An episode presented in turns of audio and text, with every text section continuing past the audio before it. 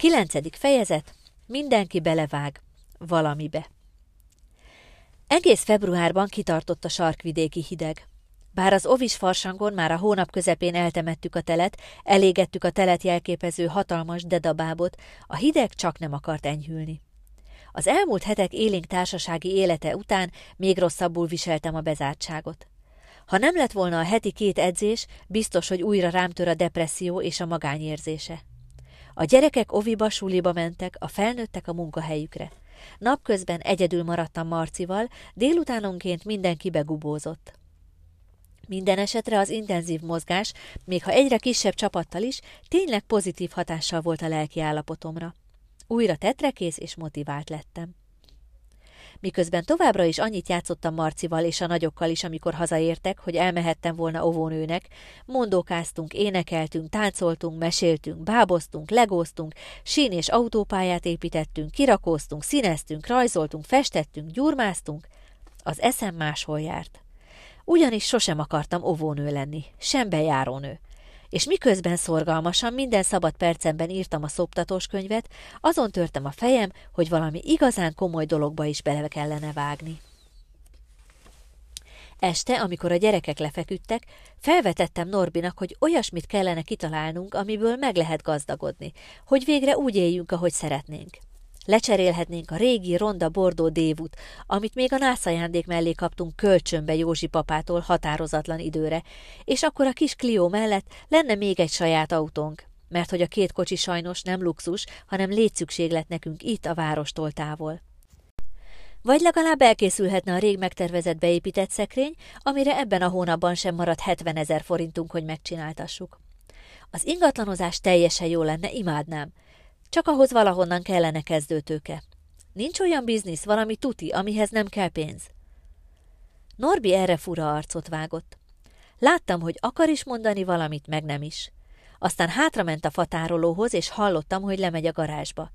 Mikor visszaért, zavartan megállt az ajtóban, kezében egy nagy dobozzal. Ránéztem a fotelből, és rosszat sejtve megkérdeztem. Hát ez meg mi? Félszegen elmosolyodott. Beléptem egy üzletbe, ez a kezdő csomagunk. Milyen üzlet? Milyen csomag? Éreztem, ahogy elindul bennem a pumpa. Pár éve voltunk egy-kétszer ilyen beszervezős bemutatón, és hanyat homlok menekültünk. Csak nem ilyenbe lépett be. Már el akartam mondani, tuti biznisz. El tudom képzelni. Mennyibe került ez a doboz? 70 ezer. Egy másodperc alatt elöntötte az agyamat a vér, szemeim kimeredtek az erőlködéstől, hogy visszafolytsam a sikítást. Azt kéne még, hogy felébredjenek a gyerekek. Normális vagy? hörögtem letaglózva. És honnan szerezted a pénzt? Apától kölcsön. Tudta, hogy mire adta? Nem kérdezte. Pár nap alatt eladjuk, ami benne van, a hetvenet visszafizetjük, és még keresünk is rajta, magyarázta Norbi egyre lendületesebben. Még sosem láttam ilyennek. Már is átmosták az agyát? Összeomlottam. Ennyire hülye lenne? Eddig okos volt, megbízható, felelősségteljes családapa. Hogy lehet ilyen balek, hogy belép egy piramis játékba, ami biztosan még szekta is? Csupa elvakult ember, akiknek csak a pénz számít. Teljes agymosás. Száz százalékig meg voltam róla győződve, hogy ez az egész a legjobb esetben is egy baromság. Türelmesen hallgatta, amit rázódítottam. Mikor levegőt vettem, hirtelen megszólalt. Ne izgulj már, nem piramis, hanem MLM. Multilevel marketing, hálózatépítés. Az teljesen más. Bíz bennem, gazdagok leszünk. Nézett mélyen a szemembe. Ez hatott. Lerogytam. Egy világ dőlt össze bennem. Akkor csináld, nyögtem, részemről lezárva a témát. A részletekre nem voltam kíváncsi. Egész éjjel vergődtem. Arra jutottam, hogy hagyom Norbit, hadd csináljon, amit akar, de ha jutni akarunk valamire az életben, akkor mégiscsak nekem kell valamit kitalálni. Majd meglátjuk, melyikünk jut többre. Másnap korán felkeltem, és első dolgom volt, hogy beírtam a keresőbe, hogy ingatlan befektetés. Teljesen bezsongtam attól, amit találtam. Egy hangzatos nevű, de ránézése profi program azt ígérte, hogy szó szerint a semmiből milliómos lehetek, ha részt veszek a hétvégi szemináriumon, és elsajátítom azokat a tudnivalókat, amik a biztonságos és nyereséges ingatlan befektetéshez kellenek. Ugyanis, szólt a szöveg, ez is egy szakma, tudni kell, hogyan és mit kell számolni, milyen paraméterekre kell ismerni, milyen feltételeknek kell megfelelni a kiszemelt ingatlannak ahhoz, hogy lehetetlen legyen bukni vele. Mert a befektetés nem kockázatos, csak a tudatlanság. Ez meggyőző volt. Volt a honlapon még jó pár esettanulmány és sikersztori fotókkal és személyes kommentekkel, és néhány sokat sejtető beharangozó videó, amiknek teljesen a hatása alá kerültem. A sorsfordító budapesti szeminárium első időpontja február utolsó szombat vasárnapjára, azaz rögtön erre a hétvégére esett. Gondolkodás nélkül jelentkeztem, és át is utaltam az árát, amit egyáltalán nem találtam drágának. Ha Norbi kifizethette a kezdő csomagját. Két nap ebéddel, ingyen parkolási lehetőséggel, az ár magába foglalja a bónusz letölthető anyagokat, kész jegyzeteket, ajándék kalkuláló szoftvert, könyvásárlási kuponokat, abszolút megéri. Ráadásul eszembe jutott, hogy pedagógus igazolványjal kedvezményesen vonatozom. Már is hívtam kedvenc unokatesómat, Marci lelkiismeretes keresztanyját, Ágit, hogy alhatok-e nála. Ági egy pesti belvárosi gangosház nagy belmagasságú, másfél szobás, mégis tágas, galériás lakásában élt, egyedül, mint oly sok más ismerősöm, akik diploma után az előzetes tervek ellenére Pesten ragadtak valami jól fizető állásban, ahol a 10-12 órás munkanapok nemigen segítik elő a párkeresést, még ha a gyakori céges erezdel a hajam bulikon bele is lehet botlani egy-egy jóképű kollégába. Nehéz kilépni a mókuskerékből, de Áginak mégis sikerült. Marketinges munkájával annyi pénzt gyűjtött, hogy megengedhette magának, hogy egy időre kiszálljon és elgondolkozzon, hogyan tovább. Utazgatott a világban, bejárta Európát, volt Amerikában, Ázsiában, majd megjárta Afrikát. Kenyában egy árvaházban rákapott az önkénteskedésre, amit folytatott Erdélyben, Bőte Csaba testvérnél, ahol rájött, hogy mégiscsak óvó vagy tanítónőnek kellett volna mennie. Most szerencsére épp itthon volt, és épp ráért. Mikor letárgyaltam vele, hogy megyek, akkor jutott eszembe, hogy talán nem ártott volna Norbival is egyeztetnem. Azt sem tudom, ő ráére hajlandó-e itthon maradni a gyerekekkel, vagy egyáltalán mit szól az egészhez. Meglepetésemre nem ellenkezett. Gyanítom érezte, hogy a kezdőcsomag birtokában nincs is erre joga, de otthon maradni persze nem akart. Kitalálta, hogy mi lenne, ha az egész család felkísérne engem, és amíg én tanulok, addig ők tropikáriumoznak, metróznak, flangálnak a városban. Tiltakoztam volna, de mivel mindezt a gyerekek füle hallatára adta elő, a kérdés el volt döntve. A fiúk annyira belelkesedtek, hogy nem volt szívem elutasítani őket. Ágit viszont Norbival hívattam fel, aki galán módon átpasszolta a telefont Misinek. Így Áginak sem volt esélye nemet mondani, bár nem tudhatta, mire vállalkozik. Én is csak sejtettem. Szombaton reggel fél hétre terveztük az indulást. Előző este előrelátóan mindent becsomagoltam. Dupla mennyiségű váltásruha a várható balesetek, mint levés, leöntés, bepisilés, és a hidegebb, melegebb, nedvesebb időjárás változásokhoz, kabátokból, sapkákból, bakancsokból is raktam váltást, mert sosem lehet tudni. Törölközők, ágynemük, hogy ne Áginak kelljen utánunk mosni pizsamák, pelusok, papucsok, csőrösbögrék, mesekönyvek, alvóállatok lefekvéshez. Dupló Lego, Playmobil és kisautók rossz idő esetére. Kis hátizsákok a városnézéshez, uzsonnás dobozokkal és a Márti mamitól kapott Disney mintás kulacsokkal, amiből Marcinak csak lila kis hableányos jutott. Úti szendvics, rákcsálnivaló, tea és víz. Ja, és a laptopom, meg a jegyzetfüzetem, meg a saját ruháim, meg Norbi ruhái. Hétkor sikerült elindulnunk. Marcit úgy kellett kiszedni az ágyból. Ő menet közben itta a reggeli kakaóját. Kétszer megálltunk pisilni benzinkútnál, egyszer pedig egy üres pihenőhelyen tisztába rakni Marcit, aki bekakilt és, érthető módon, nem bírta elviselni, hogy a kupacon kelljen ki tudja mennyit ücsörögnie. A csomagtartóban túrtunk helyet a pelenkázáshoz. A parkoló egy szemkukája csurig volt, körülötte szeméthegy. Nem akartam még a szaros pelust is otthagyni, pedig az útra direkt eldobhatót, nem a nemrég vásárolt trendi moshatót adtam rá. Újévi fogadalmam volt az is, hogy teszek egy lépést a biomamik társadalma felé. Ezért becsavartam egy zacskóba, és hátratettem a csomagtartóba. Érdekes módon még így is tömény kakaszag lett az autóban. Ezért újra megálltunk a következő benzinkútnál kidobni a pelenkát. A kakaszag azonban maradt. Bevillant, hogy pelekázás közben láttam egy kupac kutyagumit, nem messze az autótól, és hogy Palkó kiszállt egy percre. Basszus, ha belelépett! Mutasd a cipőt talpát, Palkó! Persze, hogy ott sárgálott a sarkán. Megálltunk még egyszer a leállósávban, téptem egy nagy adag nedves gazt, és forgó gyomorral lepucoltam a cipőt, amennyire tudtam. Aztán bezacskóztam ezt is, és előkotortam Palkó váltás cipőjét. Háromnegyed tízre el is értük Budapestet. Norbi valóban bámulatos tájékozódási képességének és határozott vezetési stílusának köszönhetően tíz óra pár perckor leparkoltunk a rendezvény helyszínén. Én annyit érzékeltem, hogy átmentünk a Dunán, és egy általam ismeretlen kerületben vagyunk.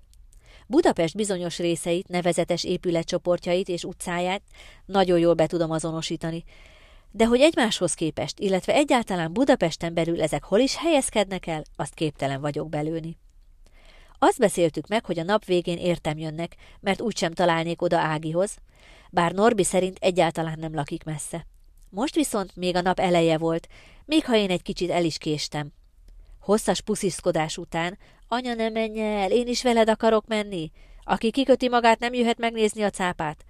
Tíz óra tízkor estem be az ajtón, mire mindenki hátrafordult. A tanterem már dugig volt. Rögtön rájöttem, hogy én vagyok az utolsó befutó. A legelső padban az előadó előtt volt még egy szabad hely.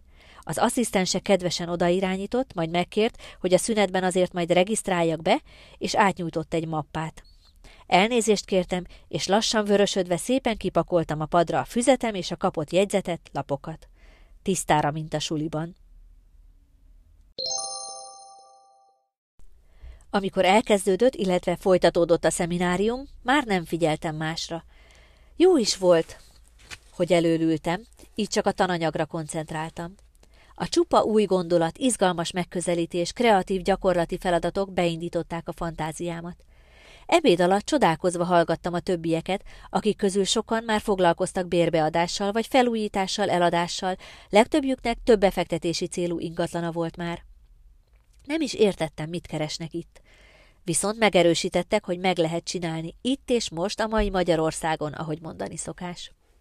Kicsit hamarabb végeztünk, így a parkolóban vártam, hogy Norbiék megjöjjenek értem. Kiderült, hogy még nem is voltak Áginál. A belvárosban találkoztak vele, hogy együtt tropikáriumoztak, gyors kaját ettek, életük első kólájával, ami úgy tűnt a beszámolójukból aznapi legnagyobb élményük volt. Délután felmentek a várba, jó pénzért íjászkodtak, siklóztak, aztán sétáltak a Dunaparton, ahol Marci aludt egy nagyot a babakocsiban. Örültem, hogy jól érezték magukat, de főleg annak, hogy senki nem tévedt el a metróban, nem esett le a várfalról, nem fulladt a Dunába, és senkit nem loptak el a nagyvárosi forgatagban. Ági közben hazament előkészíteni a terepet, azaz megteríteni a vacsorához. A szombat délutáni csúcsforgalom ellenére mi is hamar odaértünk. Mázlink volt, hogy két háznyira találtunk egy üres parkolóhelyet. Közös erővel felcuccoltunk, és miután a gyerekek oda-vissza végig rohantak a szűk gangon, kielvezve a körfolyosó visszhangzó akusztikáját, bevetettük magunkat a lakásba. Szó szerint. Marci ugyanis átesett a hátizsákon, amit Palko rögtön az ajtóban ledobott, és magával rántotta Misit is, akivel közösen cipeltek egy táskát. Palkó egy vidám, de jó galéria felkiáltással, cipőstül, kabátostul felszaladt a bejárattal szembeni kis szoba könnyű szerkezetes, lehajtós falépcsőjén, és ráugrott a francia ágyként szolgáló megágyazott szivacsra. Nem jövünk be cipővel, kiáltottuk egyszerre Ágival, és sikerült a másik kettőt elkapnunk, mielőtt rohantak volna Palkó után. Bocsánat, szólt vissza Palkó, és lehajította a cipőjét, amivel majdnem sikerült feldöntenie az ajtó melletti állóvázát. A kabátját Norbi röptében elkapta. Még jó, hogy nem a kutyaszaros cipő volt. Ó, basszus, még azt is le kell pucolni. Ági vihogni kezdett. Szép esténk lesz már, látom, nem irigyellek. Odaállt a lépcsőhöz, elállva az utat Misi és Marci elől, és felkiáltott Palkóhoz. Kézmosás mindenkinek, utána lehet körülnézni. És enni? kérdezte Misi. Azt is, asztalon a vacsora. Az asztal az egyszerre nappaliként, hálóként és étkezőként funkcionáló nagy szobában állt. A gyerekek alig bírtak a fenekükön maradni, mentek volna tányérral a kézben körbenézni, de Ági, óvon őket megszégyenítő kedves határozottsággal elérte, hogy zúgolódás nélkül a helyükön fejezzék be a vacsorát. Az egészségetekre elhangzása után persze azonnal leugrottak a székről, és nekiestek a polcoknak. Mindent le akartak venni, meg akartak nézni, mintha sosem láttak volna könyveket, vázákat, képeket, plüssállatokat. Ági mindent türelmesen megmutogatott, aztán leült a kanapéra, bekapcsolta a laptopját, és fotónézegetés közben mesélt nekik Kenyáról, Amerikáról és az erdélyi gyerekotthonról. A gyerekek tátott szájjal hallgatták. Palkónak beindult a fantáziája, és rengeteget kérdezett. Norbi a galériára vonult, és a saját gépén matatott, én meg elslisszoltam fürdeni. Jól esett a forró zuhany a miniatűr, de hangulatosan berendezett fürdőszobában, Ági különleges illatú olajos tusfürdőjével. Épp becsukott szemmel folyattam az arcomra a vizet, amikor Ági rémült kiáltását hallottam. Mit csináltál? Nem szabad, add csak ide! Villám gyorsan magamra csavartam a törölközőt, és bementem a szobába. Norbi leveretett a galériáról, a két nagy pedig az ajtófélfa takarásából leste, mi történik. Ági próbált valamit elkobozni Marcitól, aki az egyik széken térdelt. Mi történt? kérdeztem ilyetten. Én vagyok a hülye, mondta Ági, hogy itt hagytam egyedül ezt a kisgyereket. Nem vagyok hozzászokva az állandó készenléthez. Bevágta a széket. Hogy érted? Legyintett, de láttam, hogy írtó dühös. És nem csak magára. Amikor megláttam, mi történt, nem csodálkoztam. Mi alatt Ági nekiállt mosogatni, Marci visszament az asztalhoz, és egy ott maradt recés késsel jó fél centi mélyen befűrészelte az egyik vadonatúj mahagóni szék támlájának tetejét. Mit csináltál? fogtam meg én is Marci vállát, Ágit ismételve. Nem szabad, ez nem igaz. És ha kezedet is elvágod, és egyáltalán hogy jut eszedbe ilyesmi? Miért kell nektek mindent tönkre tenni? Marci persze megszeppent, mire Ági vigasztalni kezdte, és próbált higgadt maradni akkor is, amikor a következő fél órában eltörték a szappantartót, kiborították a tejet, és elszakították Ági kedvenc gyerekkori mesekönyvét. Csak azért nem süllyedtem el teljesen, mert mindezt nem velem, hanem Ági vigyázó jelenlétében követték el. Mikor indultok reggel? kérdezte Ági, mikor végre minden gyerek elaludt. Kitört belőlünk a röhögés. Reggel szerencsére nem törtünk el semmit, legfeljebb a szomszédok ébredtek fel a visítozásra, amikor Marci és Misi összeverekedtek az afrikai zebramintás cipőkanálon. Javasoltam, hogy amíg én a tanfolyamon ülök, menjenek el játszóházba, ahol van épített kalandvár, csúszdák, ilyesmi. Az egész napra leköti a gyerekeket, nem kell fagyoskodniuk, és valószínűleg helyben tudnak ebédelni is. Ági is ment velük erősítésnek. Engem előtte feltettek egy buszra, ami közvetlenül a tanfolyam épülete előtt állt meg. A második nap még az előzőnél is érdekesebb és gyakorlatiasabb volt, és nagyon gyorsan elszállt az idő. Az utolsó anyagrésznél már határozottan éreztem, hogy ezt nekem találták ki, készen állok az ingatlan befektetői karrierem elindítására. Izgalommal gondoltam a következő hétre, amikor is terveim szerint nekilátok majd a megvalósítást előkészítő első feladatnak, a banki és a lakókörnyezetemben rejlő lehetőségek feltérképezésének. Átszellemülésemet a folyosóról beszűrődő hangos trappolás, nevetgélés és elfolytott kiabálás zavarta meg. Azonnal rájöttem, hogy megérkezett a családom. Megfordult a fejemben a csábító gondolat, hogy úgy teszek, mintha nem ismerném fel a hangokat, sőt, mintha nem is hallanám. De aztán arra gondoltam, hogy amint az óra végén kitesszük a lábunkat a teremből, a gyerekek megrohamoznak, és akkor úgy is lebukok. Ezért inkább, bár még jó fél óra hátra volt, csendben összepakoltam, és hasonló feltűnést keltve, mint előző nap érkezésemkor, elnézést és köszönetet rebegve kioldalogtam a teremből. A fiúk hangos üdvrivalgással rohantak hozzám, mintha ezer éve nem láttak volna, és úgy szorítottak, mintha attól féltek volna, hogy örökre elszakadunk egymástól. Marci egyből cicit követelt, úgy, hogy a folyosó túlsó végén leültem egy lépcsőre, és megszoptattam. A többiek is körém ültek, és a látványpékségben vett kakaós csigákat majszolva lelkendeztek a játszóházas élményeikről. Öt perc alatt az egész lépcsőházat összemorzsázták, Marci összekakaózta a pulóverem, mert szopizás közben is szorongatta a saját csigáját. Norbi feltűnően keveset szólt, le sem szitta őket, pedig utálja, amikor disznóolot hagynak maguk után, pláne nyilvános helyen. Mikor rákérdeztem, csak annyit mondott. Egész nap velük voltam, totál kész vagyok. Vezetsz haza? Mit mondhattam volna? Mielőtt elindultunk, megkerestük a mosdót, arcot és kezet mosni, pisilni. Persze a tanfolyamnak is pont akkor lett vége, és mindenki épp akkor szeretett volna bejutni a három darab WC-be, amikor a fiúk a gondosan leterített ülőkéken trónolva azon filozofáltak, hogy tényleg kell -e kakilniuk, vagy csak úgy érzik. Természetesen Marci is ragaszkodott hozzá, hogy ugyanúgy ráüljön a vécére, mint a nagyok, csak ő pelenkában. Biztos, ami biztos. Miközben sürgettem a gyerekeket, a délután folyamán elcsigázott női résztvevők arcára ráfagyott az elnéző mosoly, és egyre idegesebben toporogtak, ám mégsem voltak hajlandók átmenni a férfi vécébe, ahol pedig már az utolsó férfi is végzett. Ezt a hozzáállást, az értelmetlen szabályoknak való megrögzött engedelmességet sosem értettem, na mindegy. Miután sikerült mindenkit leemeltkozni a trónusáról, kakilás nélkül, sietve távoztunk. Azt hittem, hazafelé el tudom mesélni Norbinak nagyszabású terveimet, de hamarabb elaludt, mint a gyerekek. Mikor már mindenki szuszogott, óvatosan kicseréltem a gyereklemezt egy jó kis rhythm and bluesra, és fütyörészve vezettem hazáig.